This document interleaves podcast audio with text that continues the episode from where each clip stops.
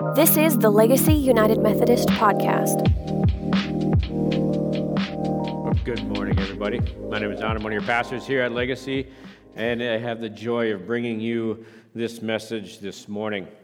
Last week, we started a new sermon series as we start looking at failures, at fails. Now, fail, failures are a part of life. Everyone has failures at some point. Uh, in, in our lives, some big, some small, some seemingly uh, catastrophic. And there have, there have been uh, great biblical examples given to us uh, to show us um, yes, failures come, um, but our God works uh, for healing and wholeness through them. Um, past and, and current failures uh, do not define us. Um, they do not define us where we are, and they do not define our future. This morning, I want to talk to you about the failures that come from fear. Fear is, uh, is the belief that there is something out there uh, that is going to happen, that, that is going to, to get you, uh, that, is, that there is something that, is, that, that you have to control, but is just out of control. That you can't do anything to stop. Uh, there's, a, there's a storm of life that is coming, and it's going to destroy you or, or what you have or, or, or what you love. These fears often leave us in a very, a very bad place in our lives. They can plunge us into, into a dark hole of depression and anxiety and stress. King David describes fear this way in Psalms 55 My enemies shout at me, making loud and wicked threats. They bring trouble on me and angrily hunt me down. My heart pounds in my chest, and terror of death assaults me. Fear and trembling overwhelm me. I can't stop shaking. Now, that's a pretty good description of what I feel when I am fearful. But fear is not from God. To fear, to be afraid, it was not part of Adam and Eve's vocabulary, even um, in their experience in paradise before sin. Fear does not come from God. 2 Timothy 1 7 says, God has not given us the spirit of fear. Fear is something caused by Satan through the lies that he plants in people's heads that they then believe. Now, after Adam and Eve ate from the only tree in the entire garden that was forbidden, that was off limits, they ran and hid from God when they heard him coming. God calls out to Adam and asks, "Where, Adam, where are you?" And in Genesis 3:10, it says that Adam replied, "I heard you walking in the garden, so I hid. I was afraid because I was naked." God answers back to him, "Who told you you were naked?" Basically saying, Who said you could be afraid? How do you know to be afraid? It was never part of their life. But now fear has taken over. Adam and Eve were part of this amazing thing God had done, this creation. And in a moment, in a moment, they forgot it all and they listened to evil. We so easily can do the same thing, can't we? We know what God has done in our lives. We, re, we remember the miracles that have happened. We, we witness God working through ways that we, we didn't even imagine were possible. But then we come up against that next big thing, and we only listen to the, the negative being told us, and fear takes over. Now, this is what happened to the prophet Elijah. And Elijah is the biblical um, character we're going to look at today. Elijah was one of the big prophets. If you look through the Bible, there's several big prophets, and Elijah is one of the big prophets we're going to uh, look at today. Now, we first hear about Elijah in 1 Kings, starting in chapter 17. Now, the first time we're introduced to Elijah, um, God has sent him to chew out a king. Um, my kind of guy. Now, we don't know anything really about him before this time. Um, and the first, this, the first contact we have is when he is going to go and talk to King Ahab. Now, King Ahab is not a good king. In fact, he comes from a line of bad kings, seven of them, uh, actually, and each king was worse than the king before them, making King Ahab absolutely the worst king of them all. And God had had enough of all the wicked and evil things that he was doing. So he sent Elijah to go talk to King King Ahab and tell him what was going to happen to his kingdom because of all the evil that he was doing. And Elijah tells the king,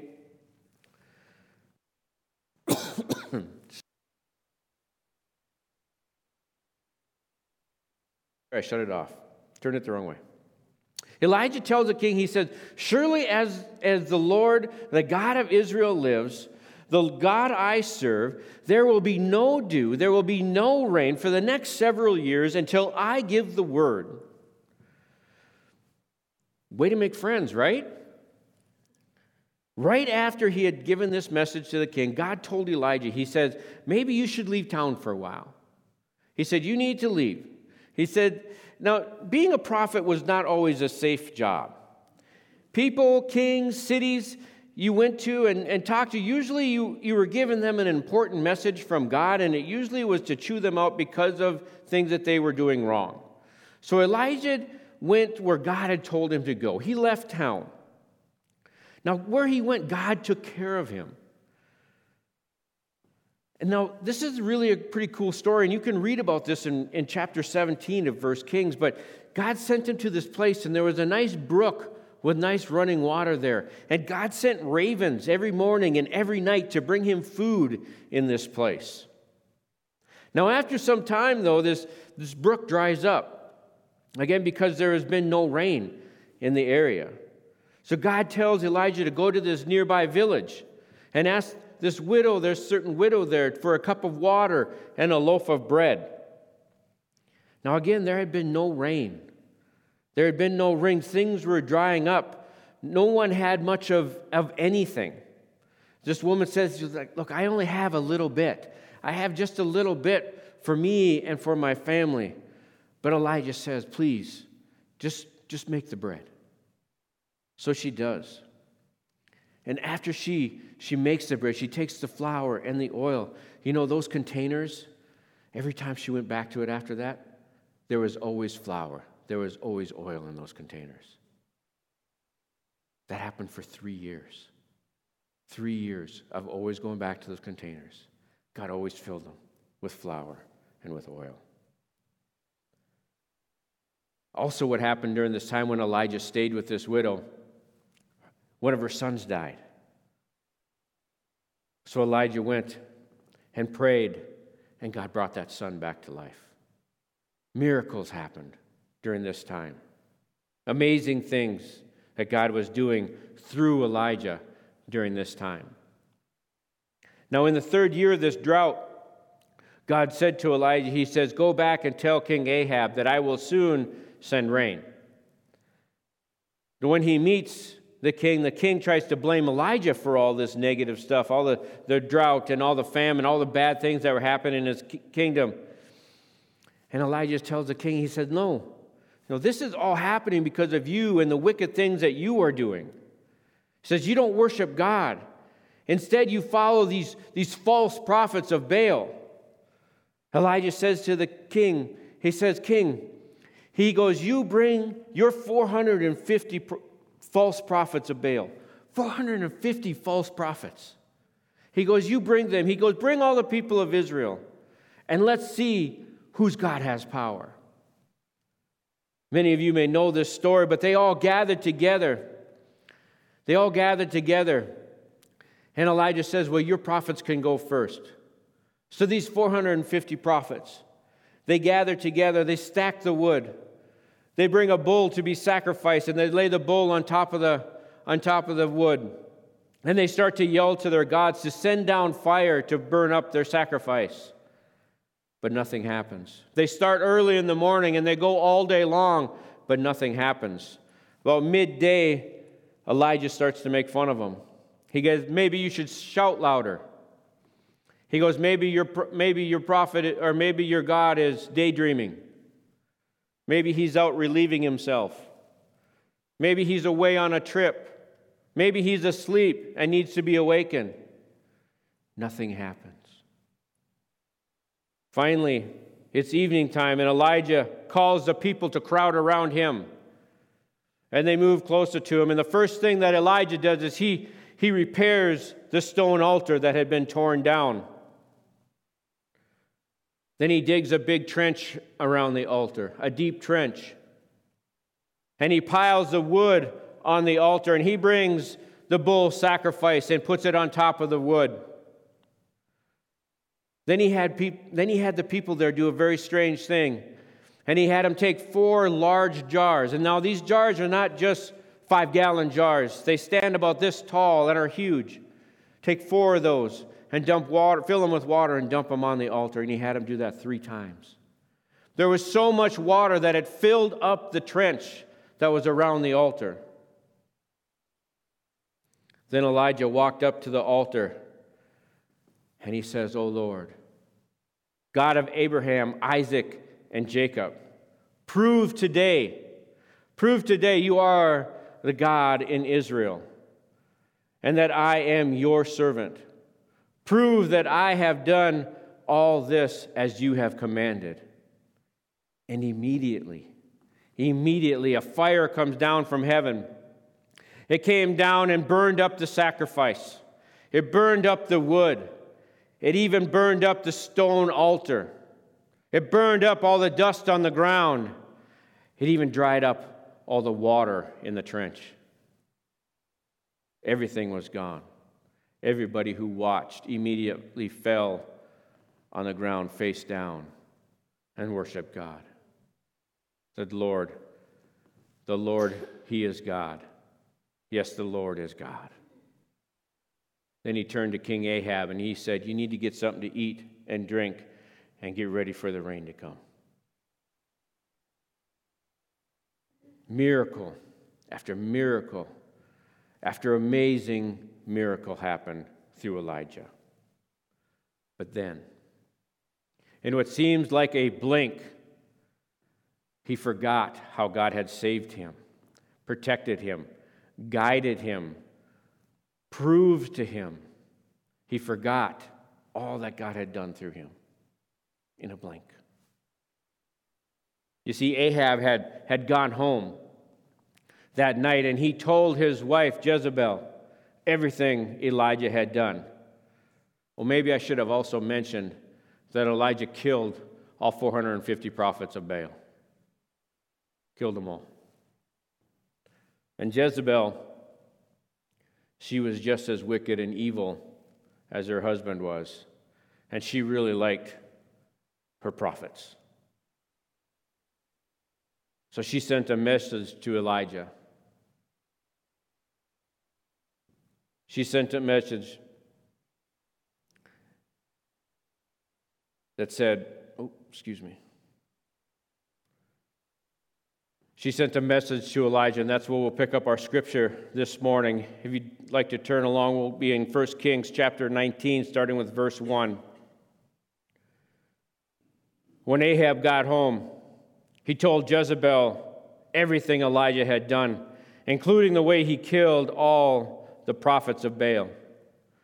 So Jezebel sent a message to Elijah May the gods strike me and even kill me if by this time tomorrow I have not killed you just as you killed them. Elijah was afraid and he fled for his life. He went to Beersheba, a town in Judea, and he left his servant there. And then he went alone into the wilderness, traveling all day. He sat down under a solitary broom tree and prayed that he might die. I have had enough, Lord, he said. Take my life, for I am no better than my ancestors who have already died. Instead of turning to God for safety, for comfort, or even to ask what he should do next, Elijah let fear consume him and he ran for his life. Elijah fell into the same trap of Adam and Eve. He was part of all these amazing things, and in a moment he forgot and he listened to evil. He listened. Elijah, you know Jezebel. Nothing, nothing, and no one can escape her revenge. Even God can't be able to save you from her clutches. That happens to us too, doesn't it? The devil fills our minds with lies and half truths, shifts our focus from God to our own human weakness and inabilities and shortcomings. These things are just too big for me. I, I can't go on any longer. I can't see how there will be any solution to this problem I'm having. I don't know how I can handle this. This thing is just going to crush me. What did I do to deserve this? Why is God doing this to me? Does any of that sound familiar? And then those negative conversations that we have with ourselves start to continue to bounce around in our heads and, and they pull us down into that deep hole of fear. So Elijah ran and hid in the wilderness, but God was still with him. In verse 5, and he laid down and he slept under a broom tree. But as he was sleeping, an angel touched him and told him, Get up and eat. He looked around, and there beside his head was, a, was some bread baked on a hot stone and a jar of water. So he ate and drank and laid down again. Then an angel of the Lord came again and touched him and said, Get up and eat some more, or the journey ahead will be too much for you. So he got up, ate, and drank, and the food gave him enough strength to travel 40 days and 40 nights to Mount Sinai, the mountain of God. There he came to a cave where he slept the night. God sent food and water and had him rest. Then God sent Elijah to another place, Mount Sinai, the mountain of God, where he could continue to refresh and renew his spirit. God took care of Elijah's physical, physically and mentally or spiritually. God had food. God had given him food to eat and rest, and even sent him to another place for quiet and peace. That's one of the things that has always amazed me about the Methodist denomination the way they care for their pastors. A perfect example of that is the Dakotas Conference and, and how they encourage their pastors, like Pastor Brandon, to take a sabbatical, to take this time off, take time away from work to rest and renew, so that he can come back physically and mentally and spiritual ready to continue the work that God has called him to do here at Legacy. When Elijah got to the cave on Mount Sinai, he spent the night. And God spoke to him and said, What are you doing here, Elijah? What are you doing here? Elijah tells God that basically he's tired and he's scared. And God, go, God told him to go stand on the mountain. And something really amazing happened. And you can read about this in verse 11. Elijah he stood there, and the Lord passed by. He passed by, and this mighty wind hit the mountain. The wind hit the mountain, and it was such a, a terrible blast that the rocks were loosened. But the Lord was not in the wind. After the wind, there was an earthquake, but the Lord was not in the earthquake. After the earthquake was a fire, but the Lord was not in the fire. And after the fire, there was a sound of a gentle whisper. When Elijah heard it, he wrapped his face in his cloak and went and stood at the entrance of the cave. Sometimes we pray and we ask God to help us do something. God, tell me what to do, and then we wait for some big event to happen to let us know. We, we want the earth to move, we want the ground to shake. Lord, send me a burning bush like you did for Moses. But most of the time, we need to sit still and listen to that gentle whisper of God. Elijah lost focus of all he knew to be true. He lost the truth. And the truth is, there is nothing that can extinguish faith faster than fear. Because fear makes us turn our eyes away from God. It makes us, it, it, it, it makes what is in front of us just seem so overwhelming. Fear, fear is unbelief. Because we start to think that God is not in a position to save us that God will, will not take care of us, that, that the miraculous power of God is limited, and that God will not or cannot make things happen in our situation, or that God is not able to change our situations and, and put us back on our feet, to heal our broken heart, to, to pick us up and to carry us through the darkest times that we are going through. My friends, that is not our God. Our God is the creator of the universe. He is not limited in any way except by our human understanding. I always laugh when I hear some, somebody say that, that God wouldn't do that. Because how do you know? Jesus ate with tax collectors, prostitutes, and, and known sinners. Jesus touched lepers, the sick, and accepted a drink from an adulterer. And at that time, all the religious people are saying God would not do that. God would not do that. And I think, why wouldn't God do that?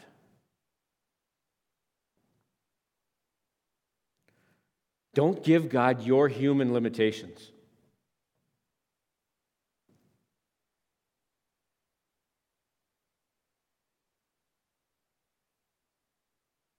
I know it might not get answered the way you want it to get answered, in the way you think it should be done. But don't give God your human limitations.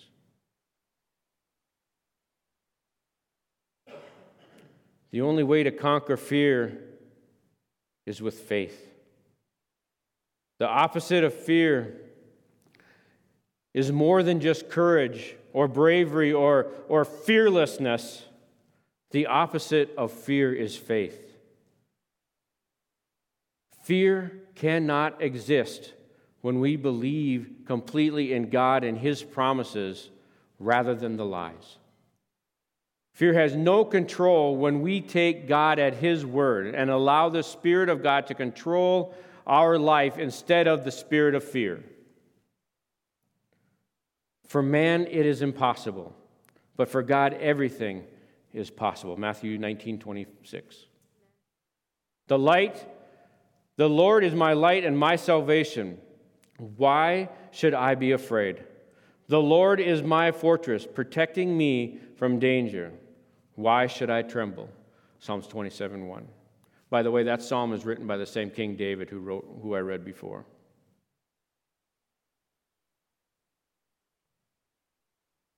It's when we live by faith that we are able to stand up when hardships come our way. Life will have its hard times. That is because we live in a broken world. Life has its broken, excuse me, life will have its breakdowns. in those times. We, we choose to live by fear or by faith. We choose to believe lies or believe God's promises. It's one or the other. It will determine whether we live in despair and fear or faith and hope. My prayer is that we focus on faith and not on fear. Let us pray. Our Heavenly Father, Lord, we come to you this morning. And Lord, first, we acknowledge the power and the might that you have. From the creation of all that is, Lord, we know it is all because of you. And Lord, forgive us for our weakness. Forgive us, Lord, for not pressing in in the times of hardship when we know to come to you. But Lord, we, we get so tied up in the limited knowledge that we have. We get lost in what we understand. Lord, help us to grow in the faith and the undeniable truth of who you are. Lord, help us not to let fear control who we are. Help us not to let fear dictate our faith. Help us to love and lean into you in all things. Lord, we ask this in your precious and your holy name. Amen.